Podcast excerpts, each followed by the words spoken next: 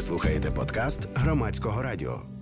Доктор історичних наук, редактор сайту Historians in UA і викладач Національного університету Києво-Могилянська академія Володимир Маслійчук буде моїм співрозмовником і нашим екскурсоводом в українську історію на кілька століть вглиб. Пане Володимире, вітаю вас. Добрий день. У полоні прикордонь та наративів дослідження з історії Слобідської України 17-19 століть це, е, мабуть, одна з найновіших книжок історичних, які з'явилися в Україні. І, Мабуть, книжка найновіша і нашого гостя пана Володимира. Власне, довкола поняття е, прикордоння, довкола поняття е, Слобідської України, загалом Слобожанщини, ми будемо ввести сьогоднішню нашу розмову. Звісно, що і набагато ширше більше, але, мабуть, треба почати із цих базових понять, аби ви, пане Володимире, зорієнтували і мене, і наших слухачів, власне, принаймні в межах, про які ми говоримо.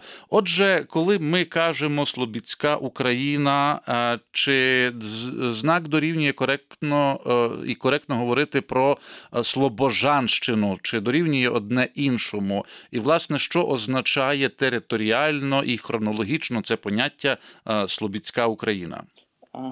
Бачите, це е, Слобідська Україна це історико е, історико-географічна область, якщо говорити таким злагодженим терміном.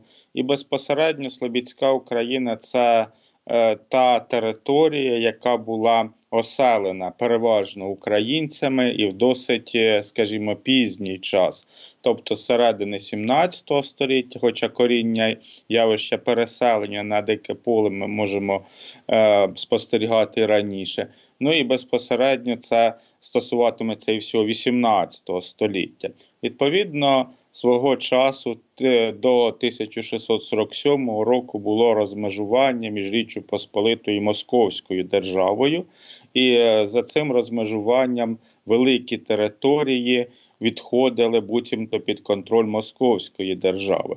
І на тій території почалося велике переселення, пов'язане з багатьма катаклізмами, не лише із затяжною війною на території України, а й багатьма іншими і соціальними економічними чинниками. І тобто на захід від кордону, на схід, вибачте, від кордону Речі Посполитої ми побачимо. Виникнення нових населених пунктів, і велику зустріч, от саме на прикордонні низки етносів, низки культур, низки цивілізаційних викликів. Ну, передусім, бачите, ми мислимо в категоріях російське-українське, забуваючи, що на ці землі претендує Кримський ханат і сусіднім із цим українським оселенням будуть. Е, великі такі вольності, певні всевеликого війська Донського, яке теж дуже формується в той час. Говорячи географічними поняттями, варто визнати, що ця територія е, досить неодноманітна і входить до складу сьогоднішньої в основі України і почасти Російської Федерації. Е, креслюються кордони цієї території, передусім історично, тобто йдеться не про чіткі буває географічні межі, а ті межі, які Е, радше визначені якимись явищами на сьогодні нам мало зрозумілими. Північне, наприклад, кордон може асоціюватися з так званою білгородською укріпленою лінією, системою фортець на півдні Московської держави, почасти теж е, які були залюднені українцями. Південний кордон, почасти українська лінія. І багато хто ну не знає низки таких географічних понять минулого, історичних, фортифікаційних, він буде розгублений. Це південь сьогоднішньої Харківської області, теж система фортець. Однак, е, власне, східний кордон теж не зовсім буде тим. Е, яким ми уявляємо, східний кордон може просуватися в притул до річки Дон, де входять суперечності із донським козацтвом. Дуже цікавий момент, на якому я часто наголошую, і це якби е, історична несподіванка певною мірою, зона теперішнього українсько-російського протистояння, тобто частина Луганської і Донецької областей. із багатьма містами саме той кордон, е, де що перебуває під е, контролем українських сил. Це безпосередньо ця межа є певною мірою і південно-східною межею Слобідської України. Тобто е, оселення українців, створення цього великого регіону, воно ну, відіграло свою роль, от навіть в такому ключі. І тут, певно, визначається не лише військовими якимись операціями, здобутками чи чим, а й те, що е, ідентифікація населення цього регіону Слобівожанщини вона буде трішечки інакшою, ніж е, мешканців південніших, е, урбанізованіших певною мірою територій, де створився Донбас. От такі складнощі з цим регіоном. Чи є Слобідська Україна Слобожанщиною? Знову таки питання цікаве, але можна відповісти однозначно так. Річ у тім, що Слобожанщина це такий літературний штучний термін, який буде запроваджено доволі пізно всередині 19 століття, і вже значно пізніше один із найкращих нових романтиків Яків Щоголів видасть збірку із назвою Слобожанщина. Тобто, по суті, Слобідська Україна і Слобожанщина це одне й те саме. Але аби запобігти певним таким регіональним уявленням про минуле, подивімося уважно, в 1835 році Слобідсько-Українська губернія е, була перейменована на Харківську, аби якось притлумити оце козацьке минуле певною мірою, притлумити певні регіональні знову ж таки е, устремління і розповіді. І саме від того часу з перейменуванням губернії з'являється цей міф Слов'янської України, що певною мірою трансформується в українське слово Слобожанщина. Я нагадую нашим слухачам, що з нами розмовляє Володимир Маслійчук, доктор історичних наук, і ми говоримо з ним про Слобожанщину або ж про Слобідську Україну в межах 17-19 століть, про його, в тому числі, я думаю, коректно казати про вашу Слобожанщину. Ви сказали про Харківську губернію. Тут ми говоримо про Харків як про центр, е, про Харківську область як про осердя е, Слобідської України. Чи це не зовсім коректно? Якщо зараз ми дивимося на нашу мапу е, і на мапу Російської Федерації, так за кордоном України, як можна і чи можна якось окреслити межі Слобідської України, от за теперішнім адміністративним поділом? Ну, аби було зрозуміліше не історикам межі цієї історичної частини. Е, Ну, передусім, вона визначається перевагою українців українського елементу. Ще в добу імперії е, безпосередньо щодо адміністративних меж відбувалися кроки розділяє владарюй. Тобто, значна частина того, що ми називаємо Слобідською Україною, передусім пов'язана з існуванням на цих теренах слобідських козацьких полків. Е, Їх е, в класичній такій в класичному розумінні п'ять це Сумський, Охтирський, Харківський, Ізюмський та Острогойський. І отже, щойно скасовано козацький устрій, е, і відбулися перші великі реформи щодо залучення цього регіону до Російської імперії. Звичайно, почалися й перекроюватися кордони. А вже губернська реформа, яка виявилася в даному разі утворенням намісниць, вона вже почала відкроювати від цих колишніх слобідських полків певні території. Ну, наприклад, е, містечко Суджа, яке було сотеним містечком Сумського полку, воно відійшло до Курського намісництва. Значна частина східних територій відійшла до Воронецького намісництва. І основний такий великий полк Острогоський, його основна частина за певними винятками, яке вона е, і до цього часу лишається е, на територіях Російської Федерації. Я зазначу, що коли відбувалися переписи населення, то ця частина Острогоськ, це районний центр Воронезької області, кілька районів Воронезької області на сьогодні, е, це е, була дуже українська частина, дуже відповідно, дуже чиста, буквально етнічно, тобто 80-90% людей, яких писали українцями, чи визнавали вони вже на початку ХХ століття себе українцями. Ну, звичайно, зараз ситуація дуже змінилася. Я нагадаю, що на території Російської Федерації серед цих українських українських поселень е, народився один із найбільших українських, як на мене, поетів ХХ століття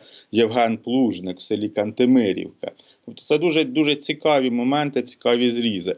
На жаль, я не маю інформації, наскільки ця ідентифікація зберігається. Калач, Богучар, Острогось, Павловськ колишній це все місця, де українське населення певною мірою превалювало. І навіть в часи існування гетьманату Павла Скоропадського, та ще й до того були величезні порухи приєднатися до української держави, чи те, щоб Українська Центральна Рада безпосередньо визнала ці території як частину України. Отже, суджа е, зараз Курська область. Ну і звичайно, величезні східні території, Острогоськ, згадані міста. Це відповідно сьогодні територія Російської Федерації. Є дуже території суперечливі, які не входили до складу слобідських полків, але це були села, заселені переважно українцями, заселені з власницьких міркувань, часто вельможами царського двору. Найяскравіші приклади це Рокитна, е, безпосередньо Білгородська область і, звичайно, Борисівка, Бориса Шереметєва, один бік Борисівка, по інший Сонцівка.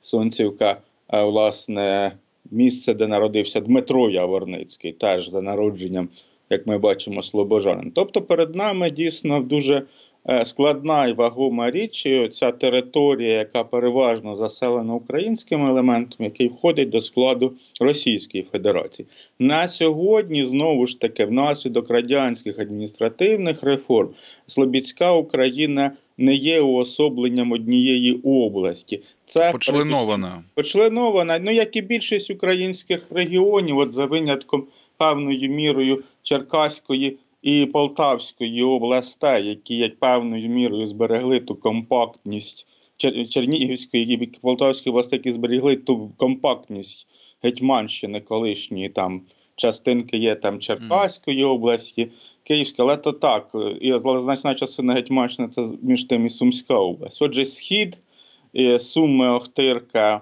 безпосередньо Сумської області можна провести чіткіші навіть межі.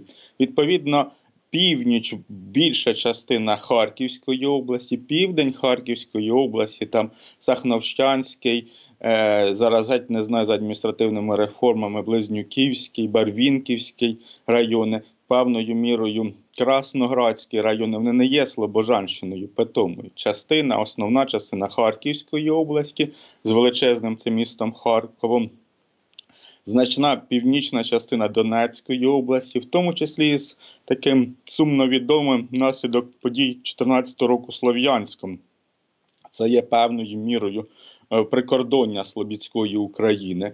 І, звичайно, та сільська частина на північ від Луганська Луганської області, то переважно території колишнього Острогоського полку, північ, як і основні населені пункти за Російською Федерацією. Тобто на сьогодні це, як ми бачимо, частини різного кшталту чотирьох українських областей і частини е, трьох областей е, Російської Федерації. Володимир Маслійчук, доктор історичних наук і редактор сайту Historians.in.ua є гостем нашої програми. Сьогодні я нагадую, що ви слухаєте програму Громадська хвиля. А це така програма, яка є спільним проєктом українського радіо і громадського радіо. І ми говоримо про Слобожанщину, про Слобідську. Україну, і е, в вашій книжці в самій назві є термін прикордоння.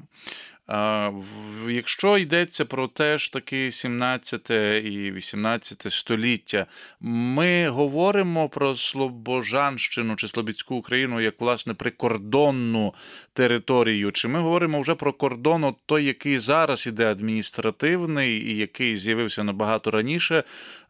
І я ну, мабуть, це припускаю, не знаю, чи коректно, що штучно розділена оця багато в чому спільна і е, самобутня територія, так, із е, населенням, яке превалювало на цій території, яке мало, ну можна припускати, навіть свою певну ідентичність українську в ширшому сенсі, і локально, можливо, цю слобідську. Але тут тут є деталь, я про неї згодом, е, згодом запитаю. Прошу, прикордоння. Ну насамперед, бачите, прикордоння поняття дуже змінне.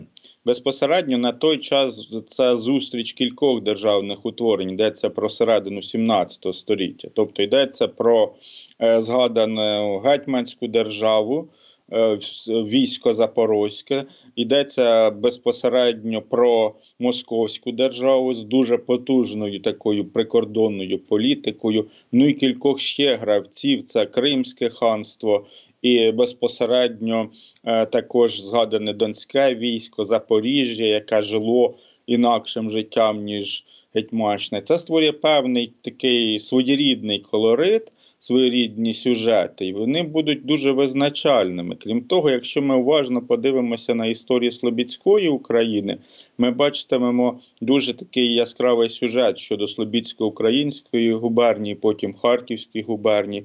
Це те, що е, це єдина українська губернія в складі Російської імперії, де було заборонено селитися євреям. Е, тобто лінія осідлості пролягала саме на західному кордоні цього регіону. І тому, однак, ми знаємо Слобідську Україну, от один із прикладів прикордоння, і Харків безпосередньо, як таке дуже єврейське місто. І переважно євреї селилися нелегально, маючи, як говорячи, сучасною мовою прописку в Миргороді, в Полтаві, в інших містечках. І е, це дуже грало дуже таку вагому роль тобто, що перед нами така велика сумішка зустрічей культур, що відображається на звичаях, мові і таке інше. Я зазначу ще один момент, говорячи про прикордоння, не варто забувати, що ми говоримо про різні часи, і поняття прикордоння буде різним. Бо воно поняття є історичним. На сьогодні переді мною стоїть такий вагомий досить момент це творення нового прикордоння, тому що Харків Е, насправді втрачає свою роль чи втратив свою роль як великого такого е, центру. транспортного центру. Я нагадаю, що Харків розвивався завдяки шляхам на Донбас, на Крим, ну відповідно на Москву. На сьогодні, внаслідок останніх подій, тобто цього ну немає. Тобто Харків не відіграє вже ту роль, яку він відігравав ще там кілька десятиліть тому. Цей занапад почався задовго до 2014 року. Відповідно, зміна логістики, зміна розуміння прикордоння, е, розуміння конфлікту, який є завжди неминучим на прикордоні. Ну і, і власне порозумінь, які теж властиві для прикордонних регіонів. Мене завжди це цікавило як. Дослідника, тому що на прикордонні ми бачимо великі такі сумішки мов. Водночас я зазначу, як би це не було б дивним чи надто дивним. Ми бачимо дуже потужні такі етнічні національні відокремлення і життя у певних спільнотах, які дуже обмежені, які передусім дозволяють шлюб тільки лише серед своїх членів, які інакше зверхньо чи глузливо ставляться до своїх сусідів. Сусідство українців і росіян це дуже цікава тема для досліджень. Я допіру вже ж після книжки проглядав дуже цікавий документ е, щодо містечка Вольного. Це зараз село Вільне Великописарівського району. Сумської області, проте яка переважно російське за походженням, але документ 1710 року показує, як оце черкаське за тогочасної термінології українське населення вторгається на ці терени, скуповуючи млини і витісняючи е, росіян за походженням середовища духовенства. Троїцький монастир біля містечка Вольного, яке є по суті російським містечком, він уже буде опанований Черкасами за тодішньою термінологією. Із восьми ченців шість маленький монастир Черкаси і служник у них українець. Тобто, от перед нами такі складні, досить історії дуже цікаві і з дуже багатьма упередженнями. Ось таке прикордоння. Хоча прикордонь в українській історії дуже багато. Бачите, зараз точиться дискусія, як нам е, усвідомлювати українську історію і як що з нею власне робити. Однак, знову ж таки, для мене визначальними подіями повсякчас будуть події на прикордонні е, ситуації з Кримським ханством, ситуації з цими прикордонними спільнотами, велике козацьке повстання, передусім пов'язане із знесенням прикордонної служби. Тобто, часто це прикордоння витісняє інші якісь підходи, інші. Інші бачення української історії, яка є дуже прикордонною. Та і власне розгляд і погляд на історію через. Е, ну, не знаю, наскільки це зручно для істориків, так, за таким поділом, не за таким сухим сучасним адміністративним, мовляв, історія моєї області, так, Десь з місяць-два тому ми розмовляли з вашим колегою Віталієм Михайловським. У нього вийшла книжка про Поділля. Зокрема, і ми говорили власне про цей контекст от Поділля як окрема самобутня частина, але в межах оцього великого українського утворення, яке по-різному могло називатися там протягом е, п'яти сотень чи тисячі років. Це не принципово насправді. Ми маємо насправді з іншого боку і таку землю, там як Волинь. Ми говоримо в такому ж контексті і про Галичину, мабуть.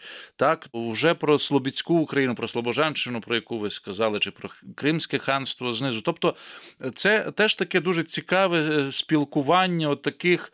Е, величезних територій, я не знаю, чи цьому є якась назва, а так, яке якесь означення дуже конкретне, бо це не область, не губернія, це щось інакше, е, от щось цілком відмінне від можливо нашого уявлення про те як ділиться країна там на якісь адміністративні одиниці. Добре, Володимир Маслійчук нагадую, є гостем нашої програми. Він доктор історичних наук, автор книжки, яку ми у тому числі сьогодні можна вважати і презентуємо. Книжка ця називається У полоні прикордонь та наративів. Дослідження з історії Слобідської України 17-19 століття.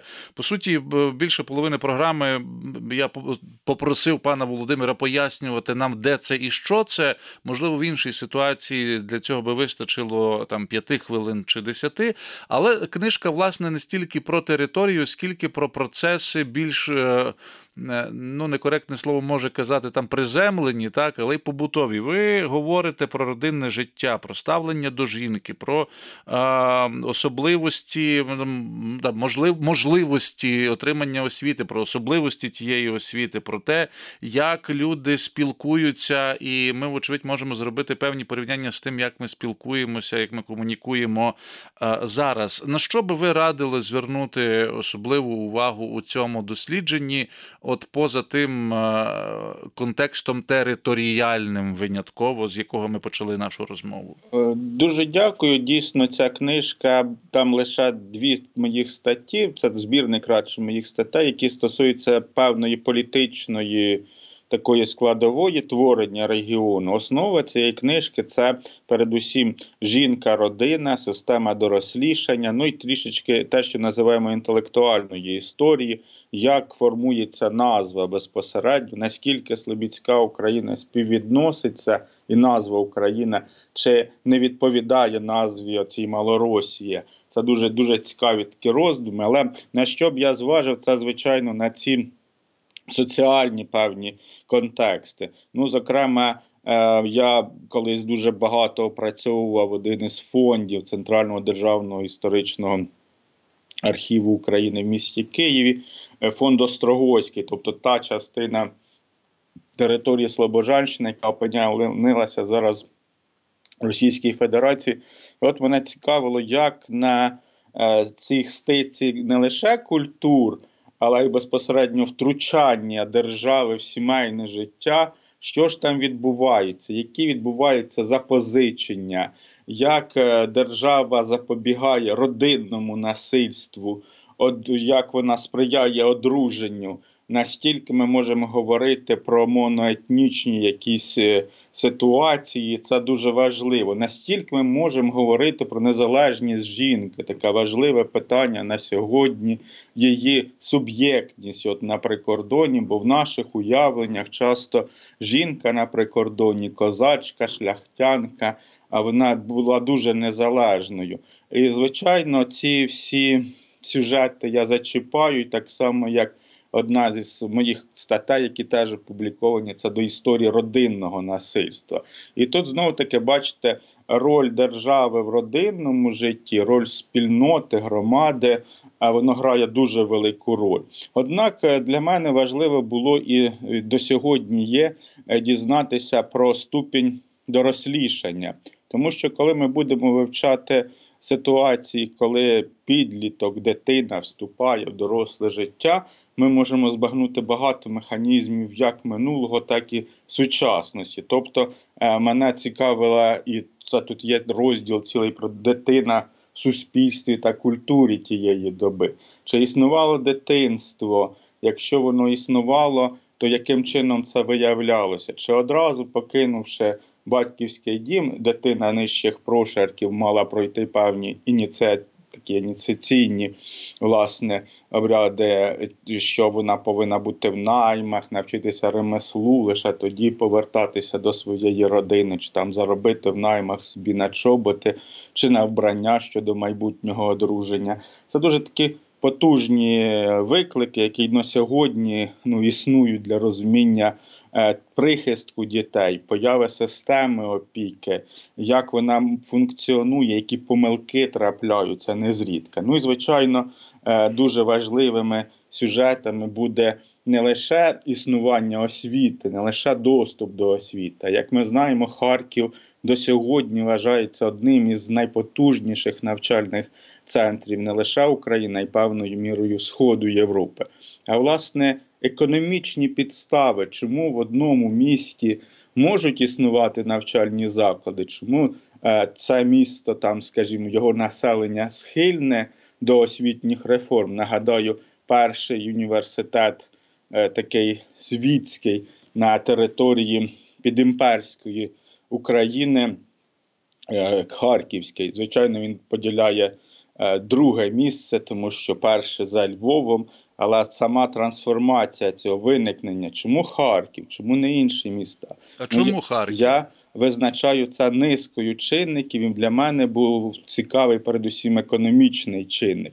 Тому що в зв'язку з імперськими реформами, певною мірою, потрібністю світських певних е, чинів, чиновників, інженерів, е, офіцерів у війську освічених, звичайно, Е, при харківському колегіумі було заплановано створити додаткові класи.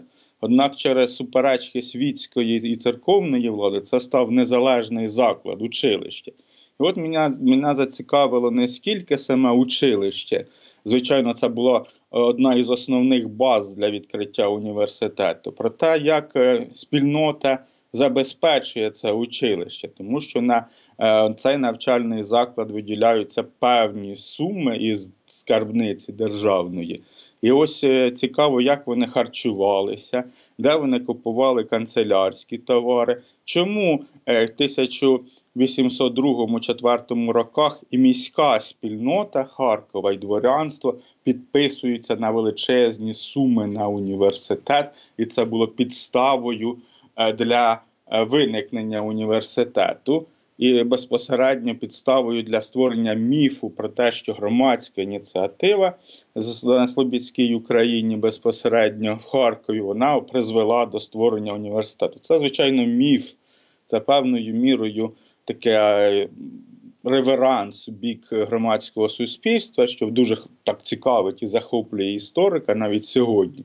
Але йдеться про економічний зиск, тому що, наприклад, міський голова, який підписував цю суму на університет Єгор Урюпін, дуже інтенсивно торгував із цим училищем, продавав канцтовари. Низка інших купців теж були вже задіяні на цих певних державних підрядах. І, звичайно, вони були зацікавлені у е, в створенні такого великого навчального закладу, який би теж потребував в більших обсягах. Перед нами не великі інколи громадські такі поривання, а створення певного зиску, який існує, до речі, до сьогодні, тому що створення таких бюджетних закладів воно призводить і до пожвавлення певних економічних е, моментів і нюансів. Бачите, якщо ми говоримо про сучасну нашу ситуацію в освіті, є кілька міст, і мені здається, в Україні, які дуже пов'язані з навчальними закладами. Ну, зокрема, е, ці заклади вони створюють сьогодні це місто, є основними. Ну, згадаймо таке невеличке містечко Остріг поблизу Рівного чи, скажімо, е, Умань, Умань, де навчальні заклади відіграють дуже важливу роль. Кам'янець той самий. І тобто вони створюють і певні економічні прерогативи, проїзд студентів, винаймання квартир, е, об'єми купівлі тих чи інших товарів. Це дуже важливі сюжети для функціонування міста. От в Харкові це відбулося от саме до університету у наприкінці 18 століття. Тому економічний чинник, я не кажу, що він визначальний, але він відіграє свою роль. Тобто, до сьогодні я прихильник таких ініціатив щодо е, навчальних закладів, лікарень і навіть адміністративних певних центрів, які насправді, е, попри великі витрати, на них створюють такі і економічні певні перспективи. Доктор історичних наук Володимир Маслійчук є гостем нашої програми. Сьогодні це програма Громадська хвиля, спільний проєкт українського і громадського радіо. Ми говоримо про Слобідську Україну в історичному, звісно, вимірі, але із паралелями із життям е, сучасним, бо так чи інакше багато із того, що відбувалося колись. Як от і створення університету, так і зрештою є і зараз дуже е, важливими е, центрами, важливими явищами. Хоча е, часто ми зараз можемо почути дискусії або закиди, мовляв, ну, університет побудувала Російська імперія, а це все вам лишилося. Або ось там завод вам збудували в Совєтському Союзі, а це вам лишилося. Ну, І ця риторика дуже звична після 90-х років, після відновлення незалежності. Мовляв, все, що на, на нашій території, на території України є цінного і важливого, це все створення, ну це все було створено в час там, тоталітарної держави, і нема чого зараз сказати сказати, що та держава була якась не така, або та імперія була якась не така. Я не знаю, чи є це якимось чином предметом, е, не те, що предметом ваших досліджень, чи впливає в принципі. На те, як ви і формулюєте в тому числі, і і як ви ретранслюєте ту чи іншу інформацію. Ну, навіть щодо того ж таки Ніжина, умовно, чи щодо того Харкова, якщо зараз йдеться конкретно про Слобідську Україну і про навчальні заклади. Дуже дуже дякую, це дуже хороше запитання. Ну, бачите, е, передусім е, на сьогодні існує напрямок, який називається нова імперська історія. І от нова імперська історія передбачає не оцю риторику, що імперія творить, чи як вона а вона передбачає мову імперії із одного боку, як говорить імперія, що вона хоче бачити, тобто центри ці осердя імперські, і з другого боку, е, мови місцевості, місцевих еліт, як вони бачать от себе в імперії, і, ми, і як вони діють в даному ключі.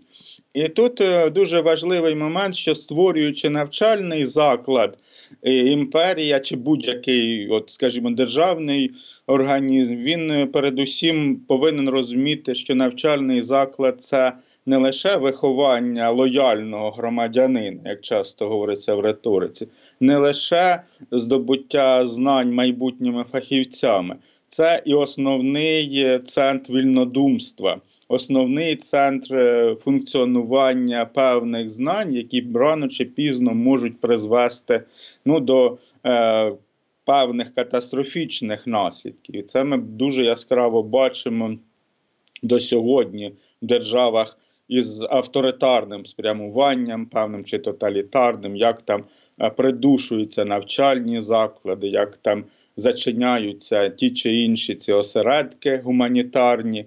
І це дуже важливий момент. Створюючи Харківський університет, е, безпосередньо імперія і будь-яка держава не мислила категоріями, що в майбутньому е, університетській друкарні вийде е, перша книжка, видана в Україні цією народною мовою, почнеться пожвавлення періодичних видань. Рано чи пізно знову ж таки в цьому місці почнеться таке явище, яке називається Харківською школою романтиків. Так само в Ніжині безпосередньо йшлося про виховання шляхетської молоді. Різниця, що о, Ніжин все-таки був приватним закладом, найвідомішим приватним закладом на цьому терені. Харківський університет був імператорським, був державним. Ось перед нами це такий дуже важливий момент, що не мислиться категоріями майбутнього вільнодумства і центру майбутніх політичних течій і е, безпосередньо нових ідей. Тобто, ось перед нами це такий важливий дуже момент. Ну, ще один сюжет, на якому я хочу наголосити про Радянський Союз чи там про Російську імперію. Е, Не варто забувати, що, попри репресивні заходи, дуже істотні, які є злочинними, подивімося, хоча б заборони української мови, українці, вихідці з українських земель були співтворцями цього е, певною мірою модернізаційного проекту і державного проекту. Можна привести дуже багато прикладів. І відповідно частка економіки, частка інтелектуального потенціалу цих великих авторитарних там чи тоталітарних держав, вона по суті належала українцям притул до освоєння просторів Сибіру, завдяки чому існує, до речі, сьогоднішня Російська Федерація. Не лише існує, і бачимо величезні економічні такі показчики і добробут населення, і таке інше. Тобто від розпаду Радянського Союзу найбільше виграла Росія з освоєнням Сибіру. Перед нами така велика дуже дилема, і мені здається, що це було абсолютно риторично неправильним кроком говорити про те, що от вам та побудувала імперія. Не було альтернативи модернізаційного проекту. Безпосередньо треба було певним міром, інколи нас доганяючи розвинуті країни, е, здійснювати ті чи інші перетворення. Хоча ці перетворення вони були дуже і дуже своєрідними. Я нагадаю дуже вагомий такий приклад залізниць, про який люблять говорити, і потім спростовують цю думку. е, Що на початку ХХ століття в імперії російській вже залізниці носили таке економічне значення. Але почали вони будуватися на цих теренах, на українських теренах. Власне, під час Кримської війни перша ж була збудована не імперією в Криму, а безпосередньо її против ворогами. Е, І без тут йдеться про проведення залізниць після поразки в Кримській війні, Великій Східній війні, в 60-х роках 19 століття. І ці залізниці носили не економічне значення, а передусім військове. І це зіграло свою роль. Пізніше, звичайно, пішли великі відгалудження, е, пішов, пішло освоєння Донбасу, але настільки було уповільнений розвиток цього регіону у зв'язку з тим, що залізниця йшла через Харків до, до Полтави, потім на Крим, на Одесу, але жодним чином тривалий час е, не йшла в бік е, освоєння цього кам'яно-вугільного басейну.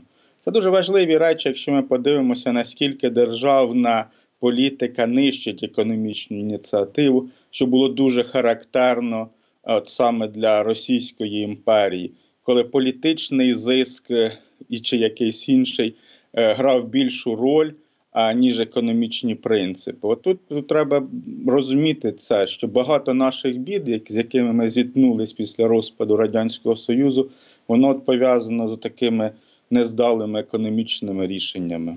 Як у цьому прикордонні, е, якщо зафіксовано, відбувалася е, зустріч, про що ви вже так е, бігом згадали, е, зачепили зустріч українців і росіян, ну в теперішньому нашому, мабуть, Так, розумінні, бо 200-300 років тому люди могли себе називати принаймні е, інакше трохи. Наскільки зафіксовано це і як довго ця адаптація, це прилаштування Так, як довго це тривало, і чи ми говоримо про те, що за там 100-200 років відбулася якась дифузія, відбулося якесь взаємопроникнення і ідентичності перетравилися, перемішалися в якусь одну ідентичність, е, е, ну ні нашим, ні вашим даруйте. Е, Бачите, це дуже цікавий, цікавий момент, про який ми можемо багато що говорити. Я ще раз підкреслю, що коли ми говоримо про ранні мідо- модерні спільноти, вони часто є замкненими.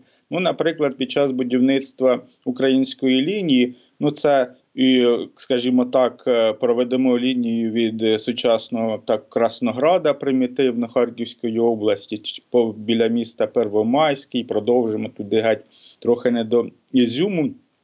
Безпосередньо заселялась е, ця лінія російськими однодворцями, переселенцями із Курщини, і Воронежщини і так далі. І вони тривалий час е, залишалися досить відособленими спільнотами. Про це існує багато етнографічних даних.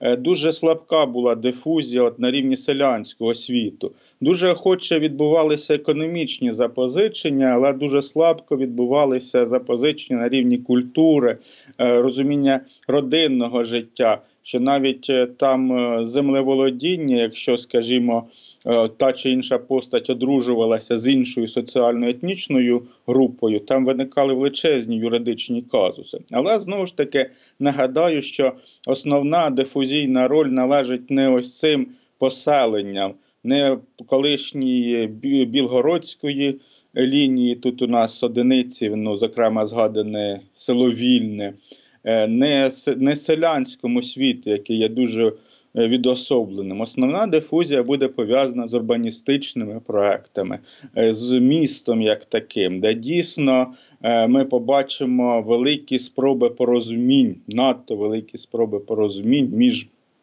різними етнічними групами, е, розквіт своєрідної злочинності. Отут, в даному разі, Слобідська Україна це е, країна, країна, скажімо, край е, міст. Тому що наприкінці 18 століття порівняно з сусідньою Гетьманщиною, тут дійсно великі міста. Е, ну, зокрема, місто Охтирка, е, найбільше місто, ну, гадаю, було найбільшим містом от лівобережної України, можливо, за винятком неконтрольованого Кременчука. Тобто воно обганяло за кількістю населення. Це дуже невелика кількість між тим 15-20 тисяч мешканців. Згаданий Ніжин, найбільше місто. Ну, звичайно, найбільшим містом на той час простор був Київ, але він на правому березі. Е, ну, це, це, це цей момент є дуже дуже важливим. От саме в місті відбувається ця дифузія, відбувається зустріч е, різних етносів, які між собою ну, знаходять спільну мову, ну і утворюється цей перевертень, як напишуть про харківського мешканця. Він уже не зовсім і українець, але ще і не зовсім росіянин. Ну і тим більше великі запозичення інших етнічних груп, які дуже яскраво виявляються у місті і в міському способі життя. Тобто Не це- хотів, от думав, чи зачіпати це у нас хвилина до завершення розмови. Е, От про цю деталь згадав, був, але не назвав її. Колишній міністр внутрішніх справ, який власне висловився, був щодо е, слобожанської мови. Це я в лапки беру, і з цього багато хто кепкував і обурювався, і так далі. Але це про це приблизно, ото це перевертенство. Це Чи ні? велика і груба помилка з точки зору колишнього міністра внутрішніх справ. Слобожанська мова безпосередньо її вживав таку назву Дмитро Багарій, провідний історик. Це є українська мова. Українська мова, аби відокремити від усього. Він говорив, що Квітка Основ'яненко писав слобожанської мови. Те, що пропонує міністр, це форми е, російської мови, які можливі якісь українізми, але це жодним чином не є регіональним якимось уособленням. Це груба історична помилка, яка, на жаль, набуває політичного контексту. Пане Володимире, мусимо завершувати сьогоднішню програму. Доктор історичних наук, редактор сайту Historians.in.ua, викладач Національного університету Києво-Могилянська академія Володимир Маслійчук був гостем нашої програми. Говорили ми зокрема про його е, найновішу книжку у полоні прикордонь та наративів, дослідження з історії Слобідської України 17-19 століття. Ви слухали подкаст громадського радіо.